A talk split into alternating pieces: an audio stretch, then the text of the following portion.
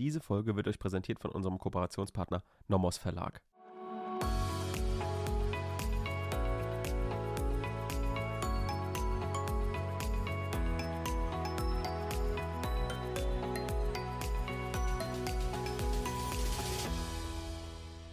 Willkommen zu einer neuen Folge Kurzerklärt. Heute wieder wie jeden Mittwoch unterwegs im Strafrecht. Wir befinden uns zurzeit im Raub. Wir haben uns in der letzten Folge die Gewalt gegen eine Person angeschaut, also das qualifizierte Nötigungsmittel im Raub. Haben dann Bezug genommen auf die Nötigung, Paragraph 240. Die hatten wir natürlich noch nicht besprochen, aber wir konnten trotzdem insofern Bezug nehmen, als dass wir jetzt schon den Begriff der Gewalt, der auch ja der gleiche Begriff ist wie in der Nötigung, ähm, den haben wir durchgesprochen praktisch und haben so ein bisschen gesagt, ja, was ist denn Gewalt? Wo kommt der Begriff her? Ähm, wie kann man Gewalt auslegen? Gibt es da verschiedene Meinungen zu? Und haben dann da auch so ein bisschen an die aktuelle Rechtslage oder die aktuelle äh, ja, Gemengelage in den Nachrichten so ein bisschen angeknüpft. Ne? Mit der letzten Generation haben wir gesagt, ah, Sitzblockaden, sind das, ist das Gewalt oder nicht? Ähm, wie passt das? Gibt es da eventuell schon Rechtsprechung zu? Und damit hatten wir praktisch dieses erste Raubmittel abgeschlossen, also Gewalt gegen eine Person. Und wir haben aber auch schon gesagt, ja, es gibt noch ein zweites Raubmittel, beziehungsweise ein zweites qualifiziertes Nötigungsmittel. Und das ist die Drohung mit gegenwärtiger Gefahr für Leib oder Leben. Und hier können wir auch wieder uns auf die Nötigung beziehen, die wir natürlich noch nicht besprochen haben. Ähm, und wir sagen, ja, da gibt es auch den Begriff der Drohung. Und da das jetzt hier natürlich ein qualifiziertes Nötigungsmittel ist, also nicht allein ein Nötigungsmittel wie in der Nötigung nach 240, kommt hier jetzt eben noch zusätzlich zur Drohung hinzu, dass man jetzt nicht einfach mit irgendwas drohen muss. Also ich kann jetzt nicht drohen, ja, hier, ähm, ich zerstöre dein Handy, wenn du mir nicht, äh, was weiß ich, 10.000 Euro gibst. Und das funktioniert so also in der Regel nicht, ne? weil ähm, eine Drohung mit Sachschäden ist jetzt eben hier von dem qualifizierten Nötigungsmittel nicht umfasst, sondern eben das qualifizierte Nötigungsmittel bezieht sich auf die gegenwärtige Gefahr für Leib oder Leben einer Person.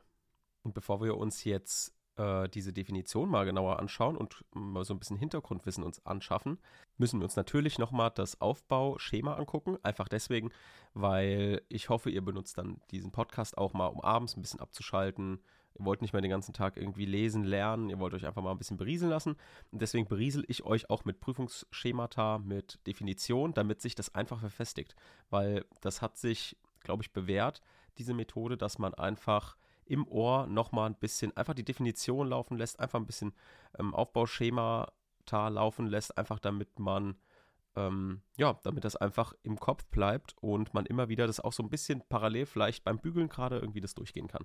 So, das ist so ein bisschen Sinn und Zweck. Also nicht, dass ihr euch wundert, warum ich jede Folge immer das Aufbauschema nochmal wiederhole. Ich glaube, das ist einfach wichtig, dass man das halt einfach nicht mehr lernen muss, sondern immer wieder halt abends hören kann. So, also Tatbestand. Im Tatbestand prüfen wir einmal das qualifizierte Nötigungsmittel. Das ist immer zuerst. Das ist praktisch der Teil des Raubes, der irgendwie die Nötigung enthält. Ne? Das ist also Gewalt gegen eine Person, Drohung mit gegenwärtiger Gefahr für Leib oder Leben. Das ist also dieses, dieser Nötigungsbestandteil.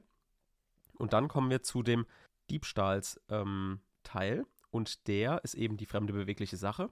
Da werden wir dann in der nächsten Folge zu kommen. Da werden wir wahrscheinlich gleich die Wegnahme nochmal mit, mit einpacken und dann nochmal die wichtigsten Definitionen, einfach, dass wir sie haben. Aber letztendlich die Streitigkeiten sind ähnlich, ne, wie im Diebstahl. Also wir haben ja schon fremde bewegliche Sache im Diebstahl definiert und die Probleme dazu genannt, genauso wie in der Wegnahme. So, dann brauchen wir natürlich im subjektiven Tatbestand den Vorsatz bezüglich des qualifizierten Nötigungsmittels, der fremden beweglichen Sache und der Wegnahme. Und im subjektiven Tatbestand haben wir schon in der ersten Folge zum Raub uns erschlossen, brauchen wir einen Finalzusammenhang. Also es muss irgendwie diese zwei Delikte, die jetzt in einem verwirklicht werden, also im Raub, müssen irgendwie auch miteinander zusammenhängen. Weil der Gesetzgeber muss ja auch irgendwie das rechtfertigen, warum jetzt nicht einmal Nötigung und Diebstahl angeklagt wird, sondern ein schlimmeres Delikt, ein Delikt, was die beiden ähm, anderen Tatbestände in einem erfasst. So, warum, warum ist das jetzt schlimmer? So. Und das sagt so ein bisschen der Finalzusammenhang, der rein subjektiv ist.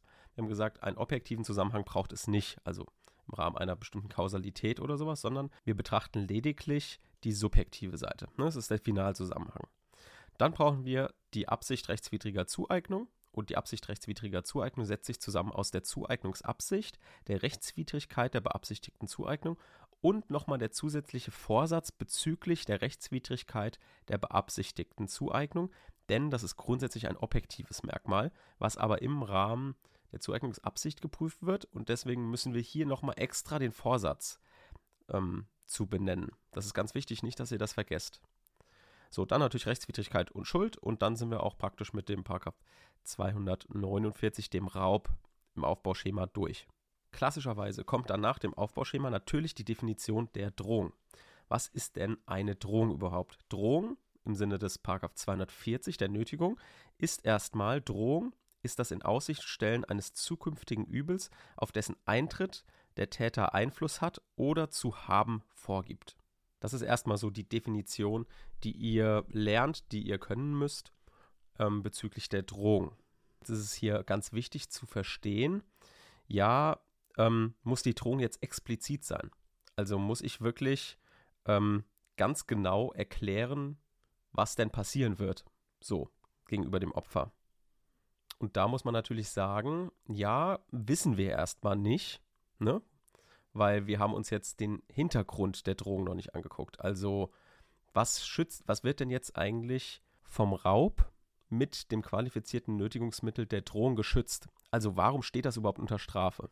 Geschützt wird eben nach herrschender Meinung, wird die Freiheit der Willensbetätigung geschützt. Weil die herrschende Meinung versteht unter der von der Nötigung geschützten persönlichen Freiheit die Freiheit der Willensbildung und Willensbetätigung einer Person bei der Disposition über ihre Güter und deutet diese Entscheidungsfreiheit vorwiegend psychologisch. Also der Hintergrund ist, dass jedes Verhalten, durch das psychischer Druck auf eine Person ausgeübt oder ihr physisch die Möglichkeit der Willensbildung oder Betätigung genommen wird, als Angriff auf das Rechtsgut der persönlichen Freiheit anzusehen ist.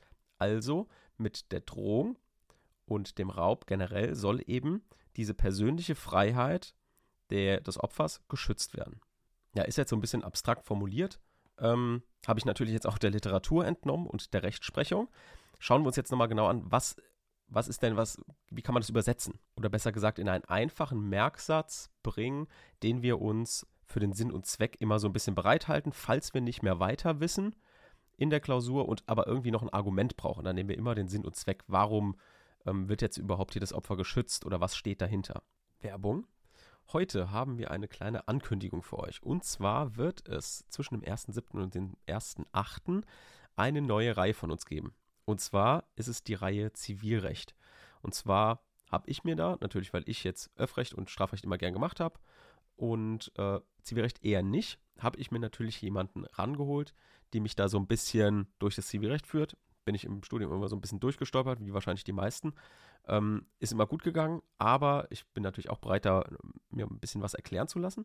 Deswegen habe ich mir die Theresa rangeholt, die ist eine Kollegin von mir und die war richtig gut im Zivilrecht im Examen und hat das auch immer gern gemacht und deswegen wird sie mich da so ein bisschen durchführen und dann nehmen wir euch auf jeden Fall mit. Wir sind gerade an der Entwicklung von dem Konzept dran und deswegen wird es so zwischen dem 1.7. und 1.8 wird dann diese Reihe kommen. Und hierfür haben wir jetzt auch die Empfehlung für euch. Ähm, wir starten nämlich natürlich mit dem BGB AT. BGB AT ist natürlich super abstrakt. Ne? Ähm, generell Willenserklärungen, Anfechtungen, dann Minderjährige, ihr wisst, ich habe da richtig Ahnung von.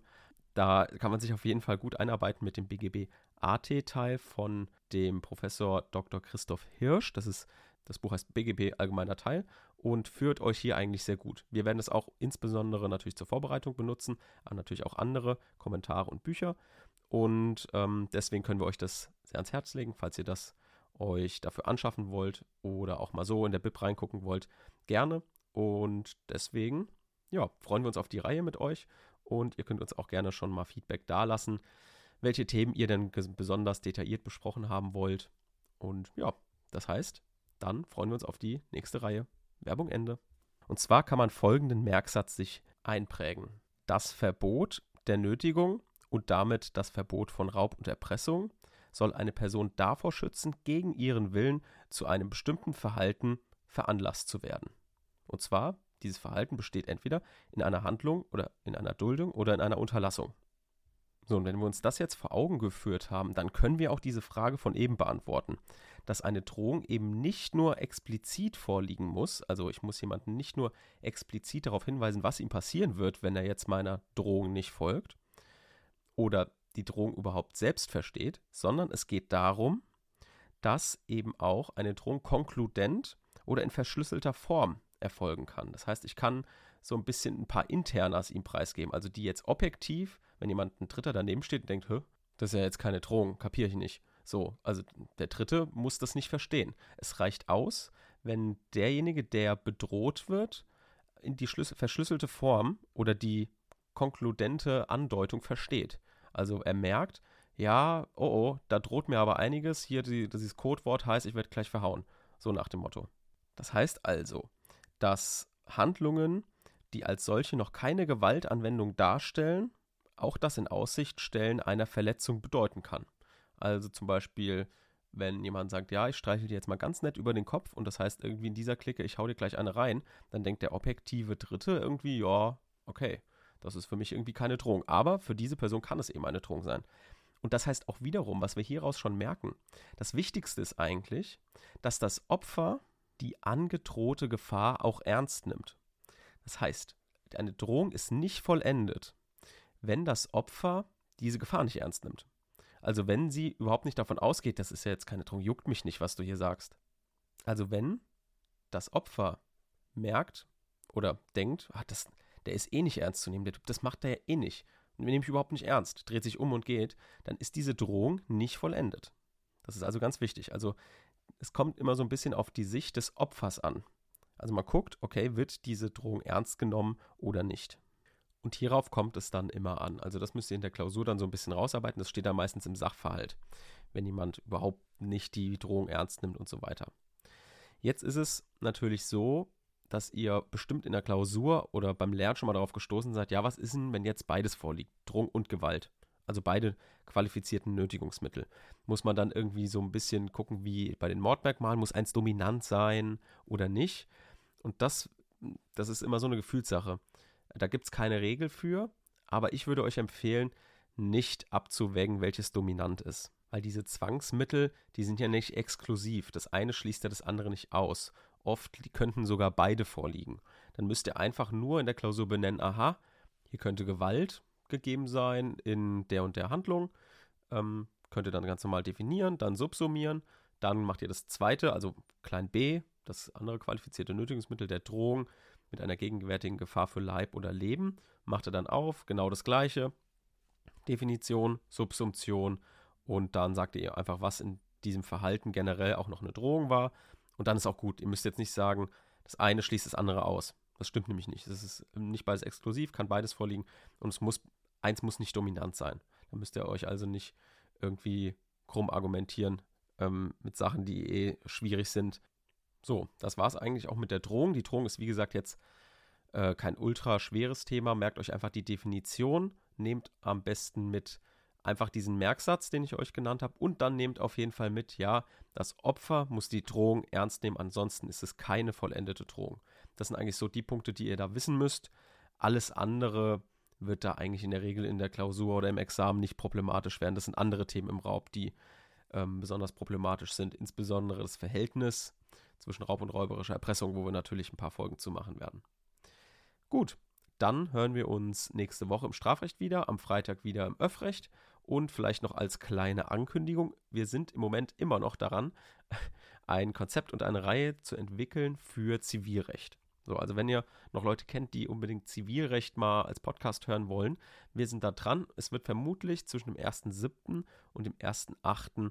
hierzu eine neue Reihe geben. Dabei werde ich aber nicht allein sein, weil ich bin natürlich äh, zwar im Strafrecht und Öffrecht habe ich immer gern gemacht, aber Zivilrecht bin ich natürlich irgendwie auch eine Gurke zum Teil. Ähm, deswegen habe ich mir jemanden rangeholt, die im Examen sehr gut war. Und da habe ich mir gedacht, gut, frage ich die mal. Das ist nämlich eine Kollegin von mir gewesen. Und ähm, die hat sich dazu bereit erklärt, mit mir diese Folgen aufzunehmen. Also äh, mir dabei so ein bisschen durch Zivilrecht zu helfen.